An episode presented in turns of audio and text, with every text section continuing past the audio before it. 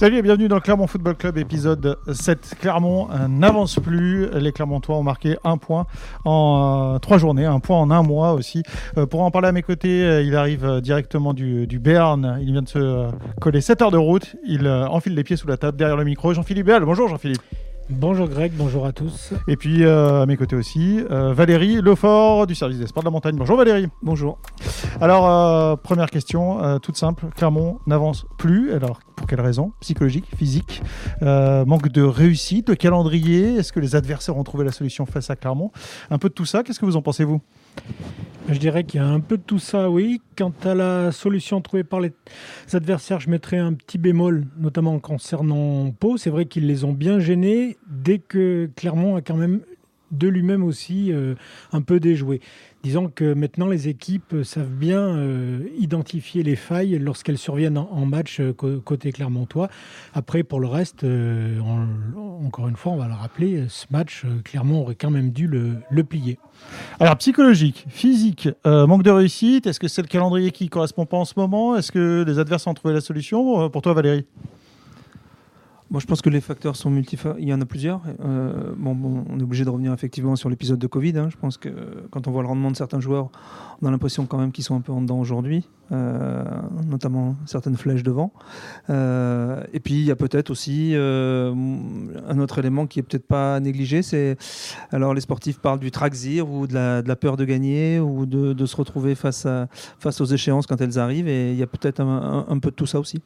Est-ce que c'est psychologique? Est-ce que c'est physique? Jean-Philippe, tu as posé la question à Jason Berthomier, c'était ce samedi soir du côté de Pau à l'issue du match. On va écouter la réponse du milieu de terrain clermontois.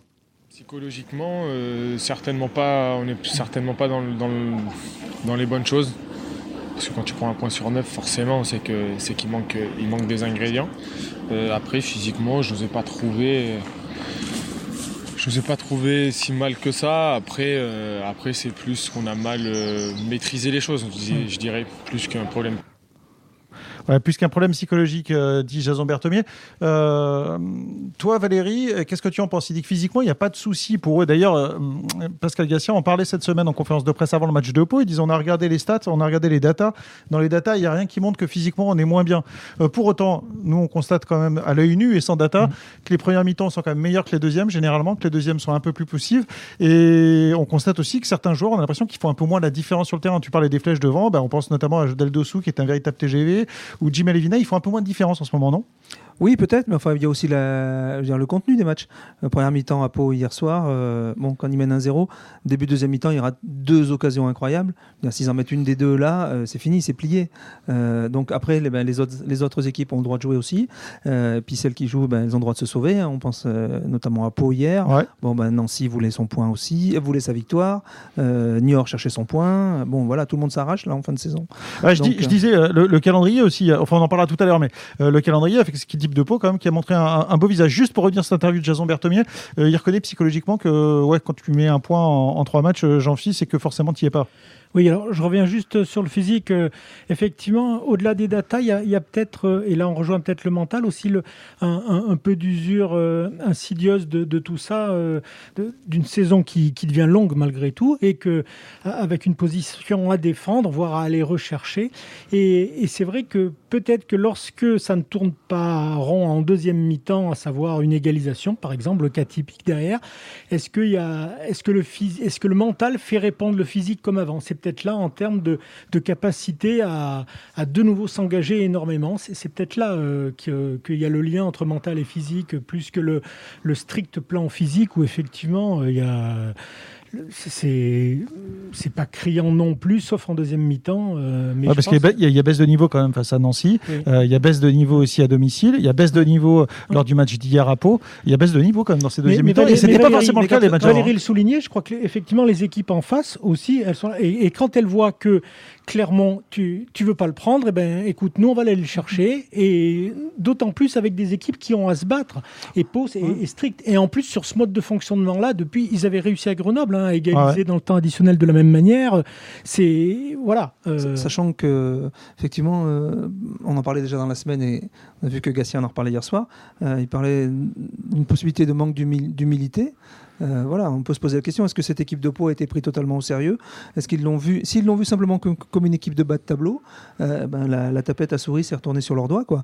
Parce que c'est plus du tout une équipe de bas de tableau sur les, je crois, 11 derniers matchs. 6 victoires, 3 nuls. En fait, ça correspond aux arrivées cumulées de George en attaque, d'Itetinga sur le côté, et Dira dans l'axe. Eux, ils ont réussi un mercato extraordinaire. Ça a changé totalement, pour le coup, l'aspect psychologique aussi de tous les autres. Ça a totalement relancé cette équipe. Cette équipe, depuis le mois de janvier, c'est plus du tout la même. Il ne faut pas oublier que Pau avait 6 points de retard sur le premier non relégable. Aujourd'hui, ils vont se sauver. Bah, puisqu'on parle de Pau, juste entre parenthèses, le match de Romain Armand sur le côté. Romain Armand, il était vraiment transcendé en milieu droit. On l'a vu défendre. Il est revenu dans son couloir, devant sa propre surface de réparation, taclé. Enfin, il fait un match exceptionnel, quoi. Oui. Et ça, on avait... Et offensivement, qualité de centre. Hein. Exactement. Et en plus, on avait cette impression-là, tu viens de citer des interventions défensives, notamment que plus le match avançait, plus il trouvait de la niaque à répondre encore plus présent. Non, il était vraiment impressionnant. Oui, par rapport à l'humilité, je pense qu'aussi Pascal Gassien vise individuellement les joueurs eux-mêmes, plus que leur approche de peau, de se dire...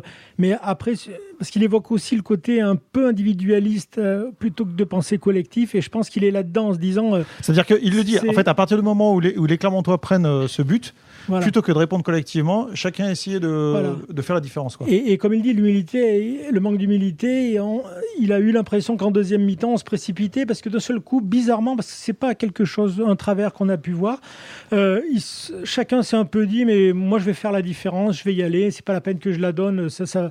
Alors, ça procède effectivement peut-être de se dire l'adversaire va bien finir par lâcher et moi être plus fort que lui. Ça, le manque d'humilité, il est là. Mais après, peut-être que les gars n'ont pas conscience non plus avec la fatigue, je ne sais pas, du niveau qui est le leur réellement, des possibilités qu'ils ont eux de faire plus. Parce que qui a vu Clermont contre Niort ici et qui a vu la deuxième mi-temps de Clermont à Pau, c'est plus du tout la même équipe qui nous a régalé depuis le mois de mai. Oui, effectivement, et qui faisait la différence.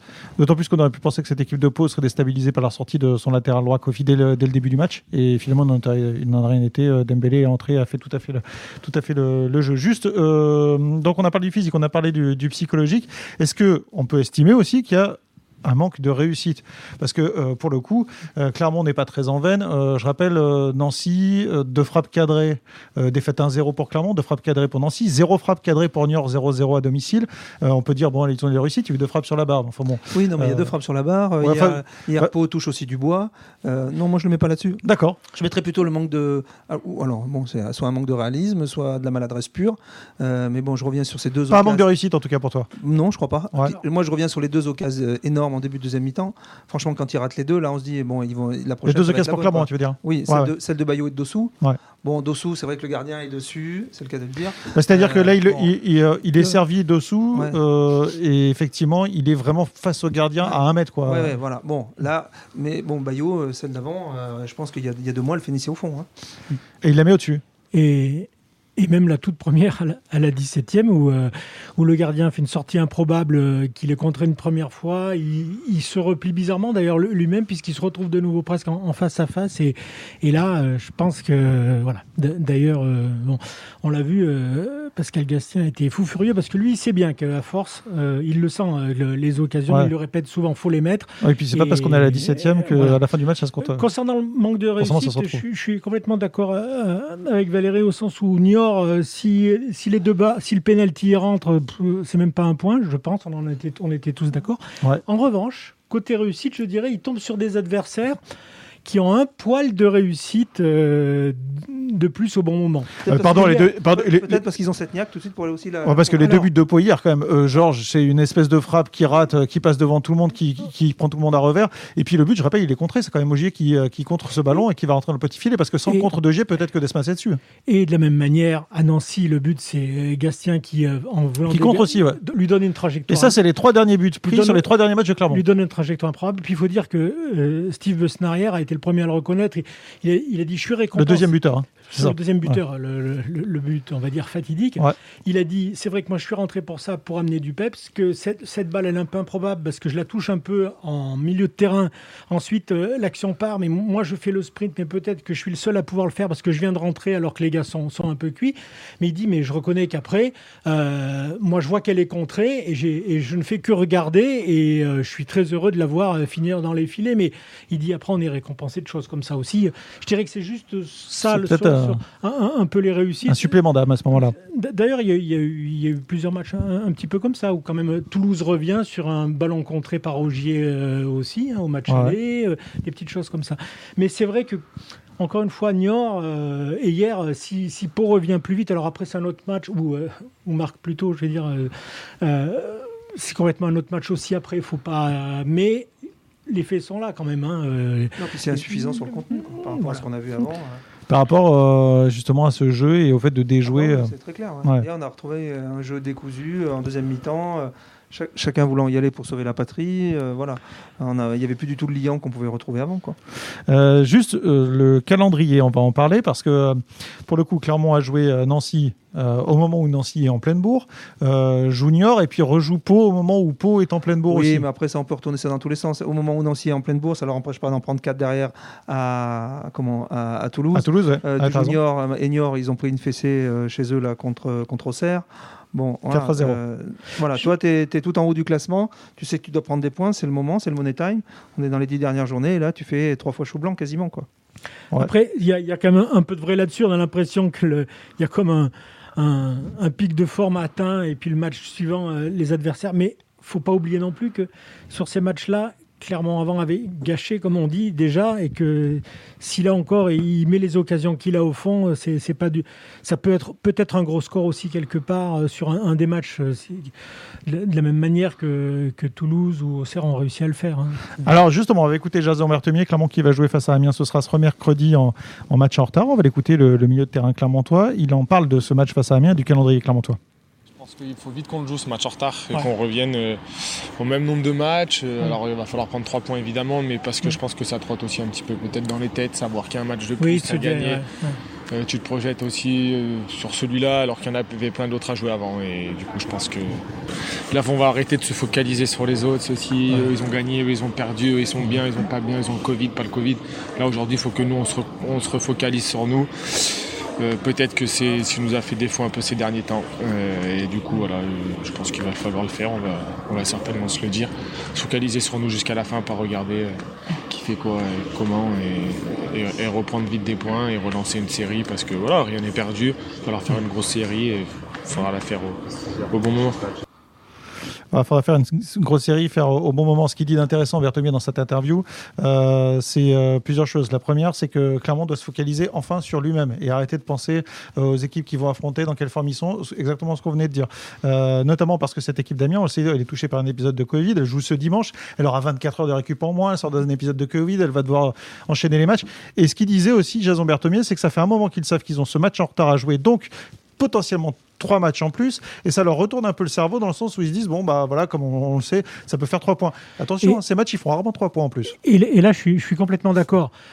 C'est humain, c'est-à-dire que non pas que les gars se disent, bon, bah, c'est 3 points qu'on a à prendre en compte. Non, c'est qu'à chaque regard sur le classement, c'est humain et on le fait tous, nous aussi. Ah oui, s'il gagne, certes, mais... Parce que c'est 3 points potentiels. C'est 3 points qu'il faut aller chercher, mais à force de se dire, et avec les 3 points, ah oui, on serait leader, et avec les 3 points, ah oui, on serait deuxième, mais juste derrière, et avec les 3 points, et avec les 3 points... c'est humain aussi hein, de penser classement et de savoir qu'on a une réserve que les autres n'ont pas, a priori. Enfin, la réserve, elle se tarie là, parce que avec le 1 sur 9 que tu viens de faire, tu es obligé de faire 3 points contre Amiens mercredi. Clermont est-il maître de son destin? Parce que mathématiquement, on a l'impression. Les joueurs. Enfin, mathématiquement, oui, d'ailleurs, parce que si Clermont gagnait tous ses matchs ici à la fin de saison, il serait en Ligue 1. Pas forcément. Oui, pas forcément. Les gagner, non. Non, pour l'histoire de l'Olympique, je te dis. Tu seras encore maître de ton destin si Toulouse ne gagne pas à Guingamp. C'est ça. Voilà, donc Toulouse aura potentiellement 1 ou 2 points d'avance. Oui, tu as raison. Et donc, c'est à Clermont de faire la différence pour le match en retard contre Amiens pour repasser devant. Mais sachant qu'après, aujourd'hui, la gourde, elle est vide. Hein. Quand on disait que la source est tarie, parce qu'après, tu vas aller au PFC Et à Grenoble, c'est compliqué quand même. On disait Clermont, il n'y a que des finales d'ici la fin de saison. Bah, ils en ont perdu des finales. Ouais. En revanche, ce match italien, pour Clermont, c'est une vraie finale. Et même gérer au-delà. Il faut gagner Amiens et Le Havre pour, non pas effacer ce qu'il y a, mais se replacer, se repositionner comme... au moins dans les têtes déjà, comme le Clermont d'avant, pour que les gars se disent, bon ben ça y est, et on enchaîne les succès, et pouvoir aller rendre visite à Paris, avec un objectif minimal d'un point, mais déjà d'avoir l'impression d'avoir réellement réenclenché quelque chose. Le match contre Amiens reste un match de retard qui mettra, non pas les compteurs à zéro, mais le calendrier à jour. Jason Berthomier insiste bien là-dessus, il ne fait que ça, mettre le calendrier à jour. Après, on est tous sur la même ligne pour aborder le reste du sprint. Et c'est pour ça que ce sprint-là, il faut l'entamer aussi dans la foulée, par un succès contre Le Havre. Je pense que les deux sont liés. Si de nouveau il y a une victoire contre Amiens et une contre-perf contre Le Havre, ça sera extrêmement compliqué d'aller défier Paris derrière, je pense. Et on ne parle pas de la suite. Non, tu es obligé de prendre 6 points. Alors. Ouais, 6 points à domicile pour les Clermontois la semaine prochaine, c'est tout ce qu'on leur souhaite. Merci messieurs, on va clore ce débat. Donc, les Clermontois, vous avez répondu, hein, c'est pour vous, c'est plurifactoriel. Donc, ça peut être à la fois psychologique et physique aussi, notamment l'opposition, les adversaires qui ont cru à leur chance dans ces deuxièmes périodes face à Clermont qui marquait un peu le pas. On va passer tout de suite à l'album souvenir du Clermont Foot. On va coller une nouvelle vignette. Cette vignette, c'est toi Jean-Philippe qui nous l'a proposée. C'est Romain Saïss, un ancien joueur passé par Clermont. En fait, il a réellement débuté sa carrière pro à Clermont. Il venait de Valence dans la Drôme, Romain Saïss. Il jouait milieu récupérateur plutôt à Clermont. Il était aussi aligné dans l'axe en défense centrale par Michel Dazarkarian. Romain Saïss, alors là pour le coup, c'est une très grande réussite passée par Clermont parce qu'il a débuté à Clermont et derrière il fait une super carrière. Exactement, c'est-à-dire on l'a vu se développer, hein, c'est le cas de le dire, et à chaque fois avec des qualités qui ont vite jailli, qui se sont vite révélées. Et je trouve que sa progression de carrière obéit à une certaine logique aussi. Et il y a quand même une étape importante qui est celle après le Clermont Foot. Quand il est allé au Havre. Exactement. Son premier contrat pro ailleurs qu'à Clermont. En fait. Ailleurs qu'à Clermont. Et je pense que c'était la phase intermédiaire ensuite, avant d'aller encore plus haut. C'était en Ligue 2 et il jouait avec un certain Riyad Mahrez au Havre. Pas mal. Et effectivement. Qu'est-ce que tu voulais dire, Valérie, sur Romain Saïss ? Non, rien de particulier. Tu l'aimais bien comme joueur ? Oui, c'était. Après, et en plus, il semblait que c'était un bon mec. Ouais. Mais je le connaissais pas directement. Ouais, Romain Saïss qui, donc après le Havre, pardon, je t'ai coupé, Jean-Philippe, est parti à Angers. Il a joué une saison à Angers, puis il a signé à Wolverhampton chez les Wolves. Et là, chez les Wolves, il joue en Championship. Il monte en Première Ligue il y a 3 saisons. Et là, il s'impose véritablement en Première Ligue en défense centrale. Il joue dans un des plus grands championnats du monde en défense centrale. Et puis, ce dont on n'a pas parlé, Jean-Philippe, c'est ses sélections avec l'équipe du Maroc. 44 sélections avec l'équipe du Maroc. C'est un super joueur international aussi. Aussi, oui. C'est parce que c'est un chiffre qui compte. 44, ça veut dire qu'on est déjà bien installé, hein, dans un groupe. Oui, encore une fois, et je reviens, il y a aussi... je trouve que ça dit beaucoup de choses de lui, le fait qu'il soit resté aussi longtemps, qu'il soit depuis aussi longtemps à Wolverhampton et qu'il les ait accompagnés là aussi d'une division à une autre. Ça correspond à des choix posés, de trouver des épanouissements tout en progressant. Et c'est vrai, en plus en glissant maintenant, enfin voilà, les Wolves l'utilisent comme défenseur central. Non, c'est vraiment un beau parcours. La saison dernière, il a joué 14 matchs d'Europa Cup en plus. Avec cette équipe des Wolves. Très belle réussite, effectivement. Belle vignette à coller dans notre album souvenir, Jean-Philippe. Ce sera une vignette or, une vignette gold, si tu veux bien, parce que c'est vraiment un des joueurs passés par le Clermont Foot qui a réussi. Il a 31 ans. Romain Saïss, c'est sa carrière est loin d'être terminée. Ce qui est fini en revanche, c'est ce podcast. Merci, messieurs, d'avoir été à mes côtés. On va suivre, bien sûr, l'actu du Clermont Foot qui, je le rappelle, reçoit Amiens ce mercredi et reçoit samedi l'équipe du Havre. Objectif, vous l'avez dit et répété. Ce sera 6 points. Merci messieurs, très bonne fin de dimanche à vous et à bientôt. Ciao. À bientôt Greg. Au revoir.